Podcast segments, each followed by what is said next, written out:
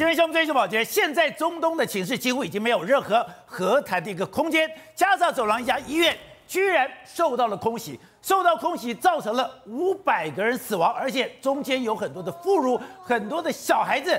这个画面呈现在世人面前以后，你发现这个阿拉伯世界炸锅了。本来我们看到了埃及，看到了沙乌地阿拉伯，看到了约旦，本来是处于一个中立的立场，本来没有是站在哈马斯这边，可是现在全部都谴责以色列。虽然以色列一再的解释说，这个飞弹不是他们发射的。这个飞弹是哈马斯故意嫁祸的，但现在看起来，全世界已经不相信了。全世界现在对整个以色列充满了愤怒。那现在问题来了，现在以色列已经是箭在弦上，他的大军已经成兵在边界，看起来这个地面行动即将在展开。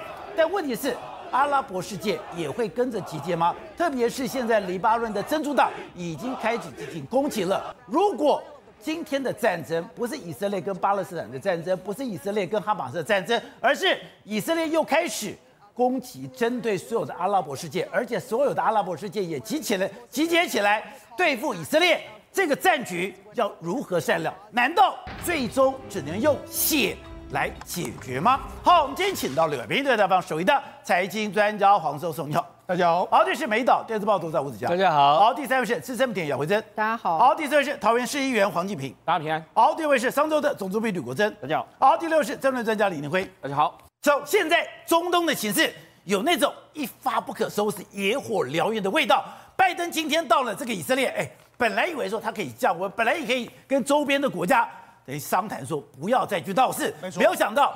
一个医院的爆炸，居然引爆了阿拉伯世界怒火。阿拉伯世界怒火现在已经不是在中东了，已经在全世界。野火燎原，而且目前呢，以巴战争来说的话，目前为止可能有点控制不住的迹象，控制不住了。对，这个导火线是什么？这个导火线就是十七号的时候，有一间这个在加萨走廊里面一间阿里阿拉伯医院遭受到炮击轰炸的这个结果，就造成有五百个人死亡。因为死亡人，大家可以看到死亡人数很多都是什么婴幼儿或者是病人啊，就这五百个人啊，而且医院后续还开了一个记者会，是站在尸体堆上面。就这件事也引爆了整个阿拉伯世界的这个大团结啊！宝杰，你知道原本的，你看就是这个画面，就是这个画面，后面站的全部，我们的马赛克，因为后面站的全部都是尸，后面躺的全部都是尸体。好，那原本的，宝杰发生这件事情没多久之前，原本这个拜登要来到以色列这个地方，他要说，哎，我准备跟阿拉这个约旦的国王，还有这个埃及的总统，还有这个巴勒斯坦自治区的主席阿巴斯，我们做个四方会谈，目的是要降温。那为什么要找这几个人？因为他们都是逊尼教派比较温和的人士。我们讲，哎，这个这个真主党在闹，不要管他好了。就没想这样一闹下去之后，宝姐，阿布都拉就是约旦国王，首先说我不要参加了，而且他率先反马反过来谴责以色列。约旦先翻脸。对，那你讲这个十方会谈，但没得没得办的嘛，埃及也不办不要来了，那阿巴斯也不来了，而且现在反而是所有的阿拉伯世界国家团结在一起啊。那你看包括说什么？真主党马上就说：“这是什么？我们要表达愤怒，所以是个愤怒日，我们要响应愤怒日。”那另外包括说，像伊这个伊巴勒斯坦的伊斯兰圣战组织，马上就要说：“我们要呼吁每一个人呐、啊，都要赶快表达我们的这个这个抗议。”不要离开街道，并占领，还有使馆，还有支持他的国家对峙，所以他现在号召人去包围使馆，而且现在真主党 竟然已经发动攻击了。对，好，那你看，因为这样的状况，你看，包括说像黎巴嫩首都贝鲁特的法国大使馆，还有这个美国大使馆，全部都是人。那伊这个土耳其也是一样，还有伊拉克都是一样。所以现在大部分的阿拉伯世界国家，因为这一场悲剧，反而团结在一起。而且我跟大家讲一下，以色列在这个地方，它的周边国家大概有四个，一个是北边的黎巴。嫩一个是哎，叙利亚、约旦还有埃及，所以呢，为什么他要找约旦？为什么找埃及？我稳住这两个国家之后呢，事实上以色列就不会四面为敌嘛。对就没想到，因为叙利亚本来就会攻击以色列，这个黎巴嫩本来也会攻击以色列，所以没有办法控制。但是如果这两个国家都加入了这个对抗以色列的时候，对以色列是相当相当之不利啊。那那事实上现在谁在串联？目前呢说，这个所谓伊朗的外长就开始串联，把医院被轰炸没多久之后。伊朗的外长马上就飞到沙地阿拉伯去了。那飞到沙地阿拉伯去是干什么呢？哎，宝姐，这是一个历史上的两个对抗的国家见面了。哎，伊朗跟沙地阿拉伯其实两个是死对头。对，没错，一个是什叶派的老大，一个是逊尼派的老大。没错，其实他们哎，他们之间的血海深仇，对，是比我们想象更深呢。对，就没想到他们就要去见面啊。那这个当然会让全世界紧张啊。哎。如果连伊朗跟沙乌地因为这个加沙医院的这个悲剧，两个串联在一起的话，哇，糟糕，可能整个中东局势就会开始往上延烧上去。你说一个大变局开始，对，因为刚刚你之前曾经讲过，最想要推翻沙乌地阿拉伯的就是伊朗。对，沙乌地阿拉伯为什么要去找寻求美国的保护？对，就是怕伊朗的攻击。是，就现在伊朗的外长跑到沙乌地阿拉伯了。对，所以现在两个国家串联起来，哎，到底是怎么办呢？那好，那你看他们伊朗驻叙利亚大使馆还用什么希伯来文，还有阿拉伯文用什么？Time is up，时间到了。所以你看，现在他们是不是要发动一个什么样一个这个攻击？那你看他们说什么？犹太复国主义对医院里的一千多名无辜妇女还有这个儿童进行了爆炸，还有屠杀，犯下了可怕的罪行。虽然说是全球人类团结起来反对这个比伊斯兰国还有其杀人机器更能憎恶的假政权，所以号召全世界的人起来对抗以色列。所以以色列现在变凶手了。所以他等于是抓住了一个大旗在那边挥舞。所以以伊朗目前为止扮演着串联整个对抗的这个状况。好，那当然伊朗为什么敢这样做？后面呢还有两个老大哥嘛，普丁跟习近平，他们现在在这个北京开会。对，在北京开会之后，他们没有发表这件事，但是是由俄罗斯的外交部就说以以色列，你一直说说不是你，好，那你就要提供我们相关的这个证明，证明不是你。所以他们第一个时间来说，其实是比较站向倾向是以色列干的这个。你说俄罗斯指控以色列，要求你提供以上来证明，对，党不协力台。对，好，那你知道我们就讲这个到底发生什么事件？保洁上。这就是加沙的北部这个地方，这次发生轰炸就在这个叫阿里阿拉伯医院，它就目前为止来说就是这个样子。你看整个晚上的时候出现嘣嘣嘣嘣嘣，然后就出现开始大火。大火的时候，因为当时我们知道最近一段时间加沙了本来就很多人到医院去嘛，就在治疗的时候就很多人就死亡。那我们就讲嘛，事实上你看这就是医生站在一尸体堆后面开记者会，他就说，你说后面裹白布的都是尸体，全部都是尸体。所以呢这一幕来说，你看看在阿拉伯世界国家里他们会怎么想？没有错，他们现在眼睁睁看着这些他们的朋友或者他们亲人这样死掉，那甚至还有人说，哎、欸，我们在医院没多久就轰轰轰一声，好就爆炸过来。好，那我们就讲，事实上这件事情到底是谁干的？当然，哈马斯马上第一个时间就说是以色列干的，但是以色列马上就说不是我。以色列马上第一个时间，你看他们以色列的发言人还这个国防部发言人马上就出来讲，马上出来讲之后，他还公布了几段画面。他公布画面，你看他还公布画面，他说因为刚好当时我们以色列无人机到那个地方去。拍的时候，哎、欸，突然就那个地方就爆炸，爆炸之后他就说那个爆炸的这个有他们有看到这个飞弹的痕迹，那个那跟我们的炸弹完全就不一样。所以他就他延迟，不是以色列的炸弹，延迟否认不是我们干的哦。他第一个时间就说那是伊斯兰国的，但是你这个所谓这个巴勒斯坦的这个他们的哈马斯的圣战组织搞的鬼，所以他们现在双方在互相推这个推皮，这个嘴推开，但是。现在呢，其实以色列已经面临到了双线开打。我们讲以色列的国家在这边，对，他已经在南方南边的这个加萨走廊跟这个哈马斯在作作战，北边的这个黎巴嫩也是一样，开始炮轰了。而且那黎巴嫩黎巴嫩来说的话，我们就讲嘛，有恐怖分子闯入之后被抓到之后，现在以色列开始加强轰击。他轰击，他已经开始用飞弹啊去轰这个黎巴嫩的这个真主党里面的相关的这个基础的这个设施还有设备。那真主党也给你反击啊，所以现在双边啊已经开始在这边北部出现一个互相作战的这个状况。所以现在以色列跟黎巴嫩是你打我，我打你了。他用所谓反战车飞弹去打你这样的状况。现在双方是这个样子，然后以色列也把部分的兵队往这个黎巴嫩边境调过去的一个状况。那当然了，目前为止来说话，这个以色列的这个参谋长呢就说，他就说。他现在警告，因为以目前为止，伊朗似乎要团结在一起。他说这是有攸关我们的这个主权的这个作战。他如果呢，真主党犯了错而且发动战争的话，等着他们就是毁灭、毁灭、毁灭。他还是对他们这样子这个说法。但是呢，哎，但是伊朗的这个最高领袖很凶哎。对，他就说什么最高领袖，他就说呢，如果持续犯罪，穆斯林会变得不耐烦，抵抗力量也会变得不耐烦，没有人能够阻止他们，就指的是真主党。所以看起来的话，你看。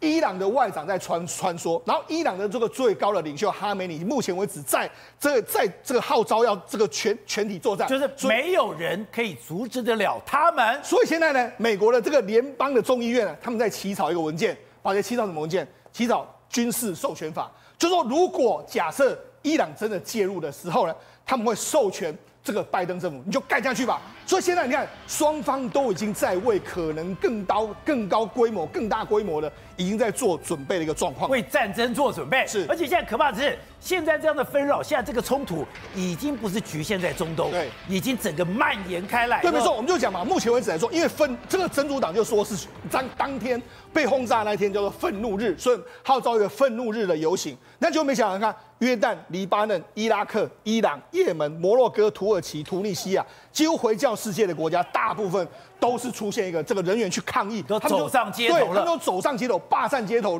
在表达我们的愤怒。而且你看这画面是，他们很多地方都是针对什么？针对美国的大使馆进行攻击。对，就西方世界的这个大使馆，包括说，你看，这是美国驻黎巴嫩的首都贝鲁特的这个大使馆，里面来说，哎，不止被攻击啊，那还有人丢这个汽油弹进去，你可以看。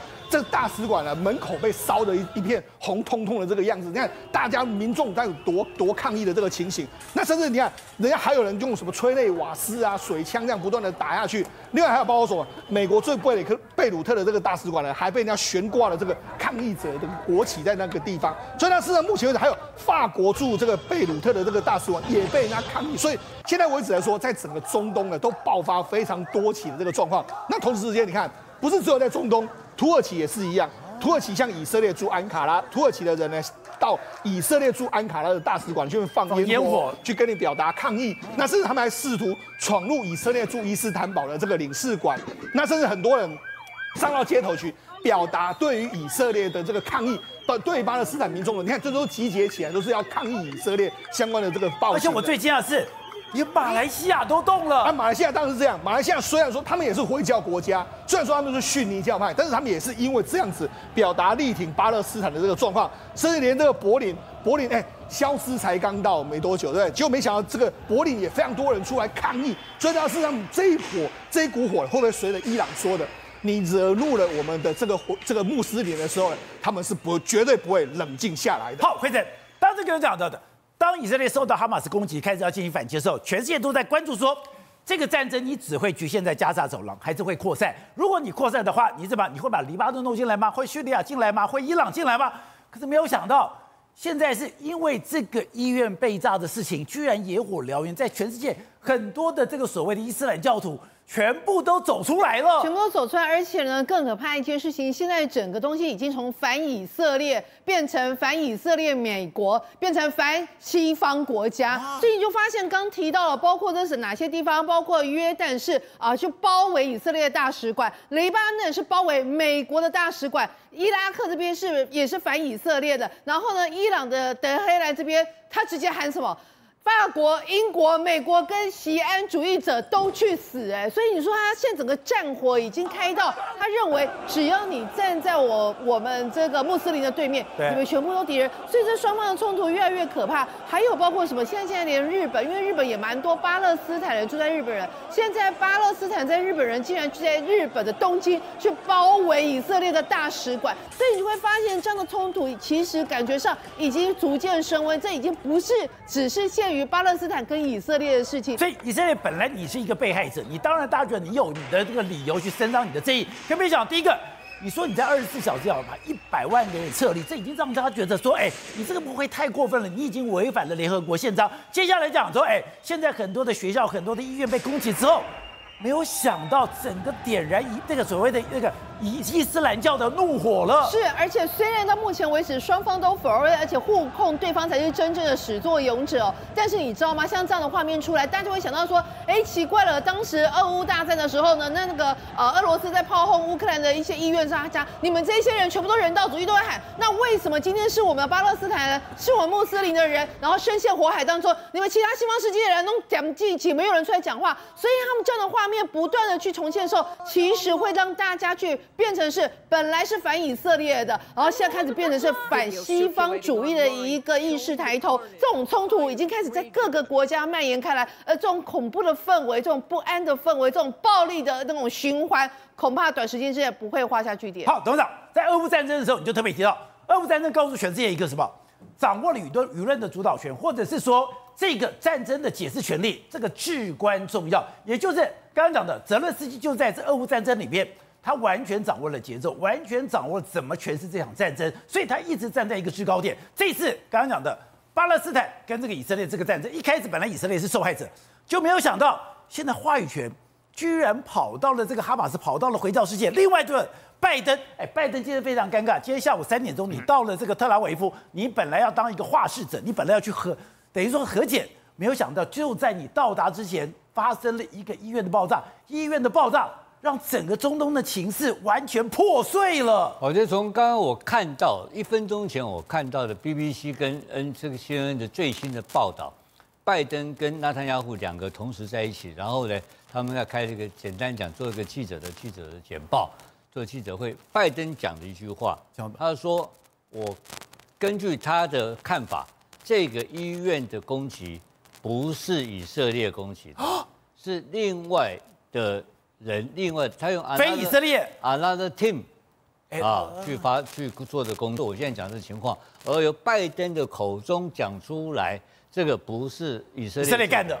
啊，而是简直是伊斯兰的圣战的火箭炮。”哦。就是装备的来源是你们的火是，对，是巴勒斯坦的火箭炮打的，而他们点出地方是由他的墓园一个坟场，然后射出这个火箭炮，然后以色列的国国防部也发了声明说，以说这个呃，这个就是哈马斯的火箭炮经常在加萨的领领土之内有发射的情形。所以这不是第一次的情况，所以这是最新的啊。对，对这个所谓的医院的轰炸的，对这个解释有一个新的发展，也就是而拜登以美国总统之尊，用他至高无上的这个权威，帮以色列挂波剑。拜登背书的这个事情不是以色列所为。好，那问题是拜登背背书之后，这个事件就落幕了吗？不行吗？当然不可能嘛，因为你是一家之言嘛，对不对？另外第二点，我昨天晚上。在看了一个很有趣的一个记者会，就是由德国的总理舒兹呃舒兹肖兹啊肖兹在这个特拉维夫跟纳跟这个纳坦雅胡跟纳坦雅胡两个人的共同记者会。那共同记者会的过程里面，简单讲就是说，因为这个德国总理是讲德文，然后透过翻译的啊，很啊一来一往一来花很多时间的，我会看得很累的啊，因为翻译的，然后。开的过程当中，他德国人讲一个很重要的概念，就是 civilian，就平民跟人道救援，一直在讲这个事情。他不是在参战，他是在人道救援的。结果我看到这个结尾是什么结尾呢？纳坦雅胡，纳坦雅胡的结尾非常有意思，他大概只讲了三分钟，他全部用英文讲。所以你说肖斯讲了三十几分钟，加上这个翻译漏漏等，不知道在讲什么。可是。整个纳坦雅胡讲人权，讲人权。纳坦讲我只讲了三分钟，三分钟就告诉你，当这个哈马斯的火箭射向以色列人的时候，没有，他们没有考虑过任何人权问题。你们现在不能跟我讲人权问题。他 他就把讲完了，对，讲完他英文讲，你也不要翻译了，你知道吧？讲完了，你看他的服装，一个穿的西装，一个穿衬衫，对，讲完掉头就走，砰就走掉了，你都不理。你看那个纳坦雅胡那个脸，多凶啊！对，凶的不得了。他讲完他的英文发英文发音，讲把你骂，对，等于是骂你，对，而且他讲完就走，讲完就搭着他就走了，他更不理你，说没有什么人权，他没有讲出来啦，就是你在跟我讲人权嘛，我告诉你嘛，前两天哈马斯打过，你看这个讲走的画面，你 看他他走了，他讲完就走了，哈马斯从来没有考虑过我以色列的人权问题啊，对，但是这个态度很强悍嘛，就他要打嘛，全世界轰动嘛。在搞这个地方，那搞都有一个目的，你发现没有？都叫以色列不要动嘛。那以色列有可能会接受吗？不可能。肖，所以刚刚我叫请大家看纳坦雅胡跟肖兹那个记者会嘛。对。他彪悍的告诉你说，没有这没有他没有讲出来。对。没有人权的问题，你们打我们的时候就没有人权问题了。这这个态度很清楚啊。他就告诉你，二十四小时时间到，老子就要发动战争了嘛。所以，他战争的对象是谁？我认为啦，以色列啊，根本准备大干一场的。而我也认为拜登是在作秀的啦。拜登跑去，昨天还在想说这个是个这个怎么办呢？这个医院爆炸，他今天下午就帮已经到了，帮以色列讲话了。以色列讲话了。他讲完话之后，阿拉伯国家会买单吗？不会，不买单，不买单完了，你拜登不是一样一溜烟跑掉了吧？对吧？跑掉之后，美国参议院不是做了做了决定了吗？对，就授权跟他干了，干以色列嘛，不是干阿拉伯国家嘛？所以这个就是。大战的前夕，双方各自在做政治秀，然后各取所需。做完之后，没这回事。主导者战争的主导者就是纳坦雅胡，纳坦雅胡是非杀不可。好，吉平，当然讲说这一场的这个哈马斯后面到底是只是哈马斯个人，你有这样的能力进行这个攻击，还是你后面到底有谁？现在大家当然知道你后面是伊朗，但只有伊朗吗？同学们看到这两天一直在传了这一张，也就是说，哎，原来今年在扬州或者在中国有很多的钢铁厂、钢管厂出口倍增，出口到哪里？大家都怀疑说，哎，这个钢管厂是不是直接出口到了中东，直接出口到了这个所谓的哈马斯？这就可以解释为什么哈马斯可以有。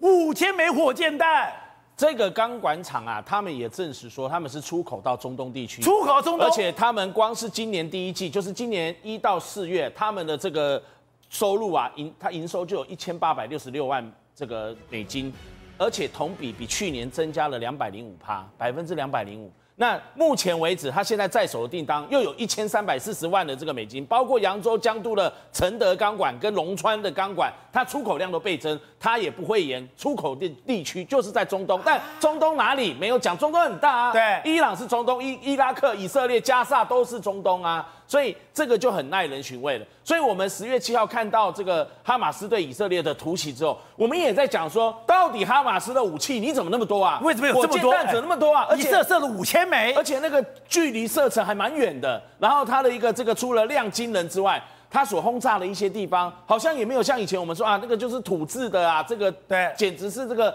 呃自己土制的飞行钢管，好像精准度很差。不对，因为开始他们做了个宣传，做什么宣传？说哎。我们多厉害，我们多聪明，我们把这个地下埋在地下这些水管，这个水管是钢制的，我们把它拿出来作为这个火箭筒。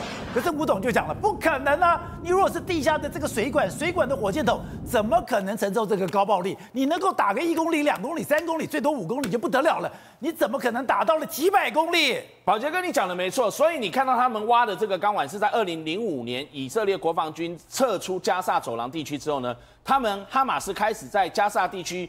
据说挖出了他们地底下四十公里的长长度的这个钢管，包括水管，包括油管，的确把他们拿去做一个火箭发射器。一开始是土法炼钢自制，然后开始引进了其他国家的技术之后呢，他们当然钢钢材总会有使用有限，所以是不是从其他的国家进口或走私？一般来说，哈马斯的这个武器来源除了国外。走私进来，在这个加萨走廊的南方，埃及那个地方，拉法那个地方，从地下的这个隧道进去，还有就是在海边，把这个钢管它的一些材料或是弹药的一些材料放到了海边，让哈马斯的人假扮是渔民，然后再把它一箱一箱运回去。这样子。那以以在这个地方走私啊，走私的人据说可以一趟获得三万五千到四万五千美金，所以双方都有利头，一个赚钱的，一个拿到了这个东西。当然，哈马斯背后的资金。有人怀疑这个伊朗也跑不掉，伊朗可以给黎巴嫩真主党，势必也会提供给哈马斯。而今天你就看到这个 CNN 的记者这两天，他们去了以色列国防军，他们所缴获的满满的都是这个哈马斯的这个武器。你说这些都是哈马斯？这些都是哈马斯的武器啊。然后这个 CNN 的女记者在以色列的军官在解说下，看的真的是瞠目结舌。尤其是除了上面有些是这个阿拉伯的这个文字之外，有些的武器弹药也让大家觉得说，哎，怎么跟某个国家很像？哪个国家？我要讲的就是朝鲜半岛的北韩。北韩，其中发现说他们的这个弹药跟炮管上面还有写 B A N G 一二二 Ban 幺二二。那这个代号其实在北韩的传统的这个弹药跟它的这个炮管上面都有这样的一个代号。陆军，北韩的人民人民军的陆军都有这种代号。北韩的过来的。韩国的联合参谋本部就研判说。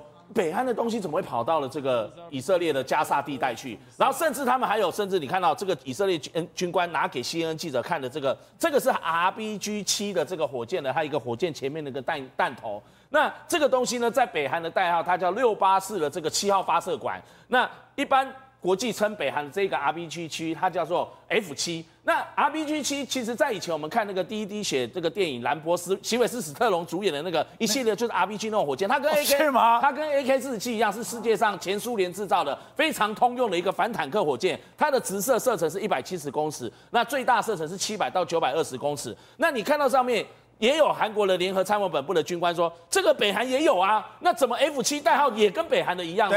所以。他们就在讲说，北韩除了给他们这些弹药之后，是不是还会有一些武器流出？来，武器的战术使用留给了这个哈马斯。所以你刚刚看到的这个画面，就是哈马斯的分子哦，他们拿到了这个 RPG 七的这个截图，影片的截图哦，这个就是那个榴弹炮。对，哦，它的火箭的这个火箭的弹头，它整个，然后你看到没有？这个 F 七就是被韩国的这个联合参谋本部所指所指出来的 F 七，就跟北韩的一模一样。包括在哈马斯这一次十月七号攻击，用这个滑翔翼，用的动力滑翔伞、滑翔翼。你知道北韩在二零一零年开始加大国际宣传，说他们也在使用这个训练，因为要规避韩国和美国的雷达。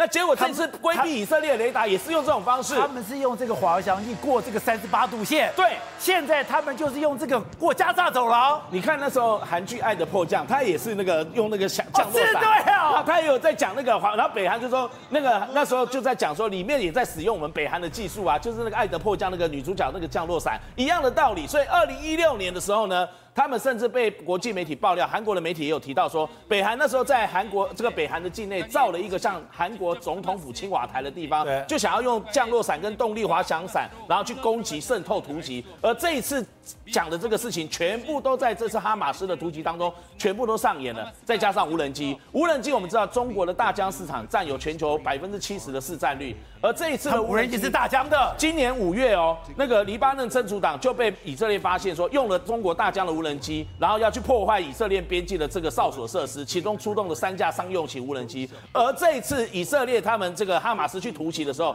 他们除了用无人机绑了四五公斤的这个炸药去破坏以色列的这些哨所以及雷达，还有包括它的一些监控通讯设施去破坏它之外，也发现说他用无人机还会另外一个无人机去攻击的时候，另外一台商用无人机就去拍摄，拍摄那整个过程画面做他们心理战、宣传战。对。所以以色列就说，连商用无人机也有中国的这个影子，所以现在模型出来了吧？不止哈马斯可以自治，后面有俄罗斯的影子，有北韩的影子，有伊朗的影子，还有中国的影子。好，各位，拜登今天以美国总统的身份，用美国总统的权威，他来讲说，这个轰炸这个医院的不是以色列干的，这个平就可以平息吗？还是说这把火已经烧起来了？烧起来了，遇小不易了呢？那代表美国已经定调了嘛？美国定调了。美国定调就是说，今天以色列你进入到加沙走廊的合法性已经帮你确认了。也就是说，今天你说拜登是来确定纳塔雅胡的合法性？是，所以你看到约旦跟埃及当然不敢见他嘛，因为。约旦、埃及他们是阿拉伯人，阿拉伯人说，你今天我这个巴勒斯坦人也是属于阿拉伯人的系统之一，被杀了，结果我今天还在见你，然后你就定调说你这个不是以色列人干的，是巴勒斯坦人干的，自己干的，或是说所谓的伊斯兰解这个解这个所谓的伊斯兰的激进组织啊，他们来做这些事情，在西方国家来讲听拜登的话，所以现在以色列已经进入到这个地方取得一个正当性，所以当他见见到德国那个总理消失了。根本就不理他，因为不是西方领袖嘛。对，西方领袖是是拜登说了算，不是肖兹说了算，所以他会是不耐烦。根本就说，哎，就是给你一个一个一个面子而已啊，根本不是跟你说。你说在纳达亚我的眼中，苏兹根本无足轻重。对，无足轻重嘛，因为我们知道之前呢，我们前谈过利比亚的事情，在北非的利比亚的也是内乱，当时德国史上蛮多的利，但是很多 IS 的组织也都在里面。那现在其实哈。利比亚跟埃及跟以色列其实还隔一些，隔一个埃及。那其实整个中东的局势跟北非局势整个是串联在一起的。那德国也是想使上力啊。其实说真的以前那个地方是英国的委任托托管地，就是所谓的殖类似殖民地的概念。但是英国的势力范围不是德国的势力范围，德国跑去那边干什么？所以德国其实是多余的，你知道吗？那为什么纳塔雅胡还是要给他卖个面子？因为毕竟是北约国家的其中一个一个领导国嘛，所以还是给他一个，以及是欧洲的领袖国家嘛，所以纳塔雅胡的确是给他面子。但是谁说了算？是拜登说了算。所以今天拜登去其实去定调的，然后去力挺纳塔雅胡的，那也就是代表说，可能所谓的你碾平加沙走廊的行动，就可能在这几天就发生了。那就跟参众议院说，我可以授权这个第五。这个事情，舰队这个事情我觉得更重要。为什么？这个事情不是只有针对以色列这个地方而已哦。你知道，当时国会把这个权力收回去的时间点，就是在阿富汗这个地方。为什么这个地方呢？我们我们知道说，那时候小布希准备要打中东的时候，有一个问题存在，因为美国国会才是在美国宪法当中受这个所谓的发动战争发动权。对，那这个。总统只是一个调度军队的一个权利而已，所以这个东西来讲的话，当时就什么发弄出去，国会就出去了，就给总统。就直接由由你直接来调度了，哎，我们就授权给你，事先授权给你。那后来呢，发现到没必要了，因为整个你阿富汗撤军之后，整个全部收回去了，现在整个国会又要放出去了。那国会放出去的这个概念是什么？美国拜登他可能会随时调度部队，如果今天以色列脸皮之后，有任何中东国家的任何国家开始动起来，发动战争，伊朗。比如说叙利亚或者是黎巴嫩，他们敢对以色列，比如说在北部或者在中部的这些地方发动战争，这时候美军就会进到这里面来了。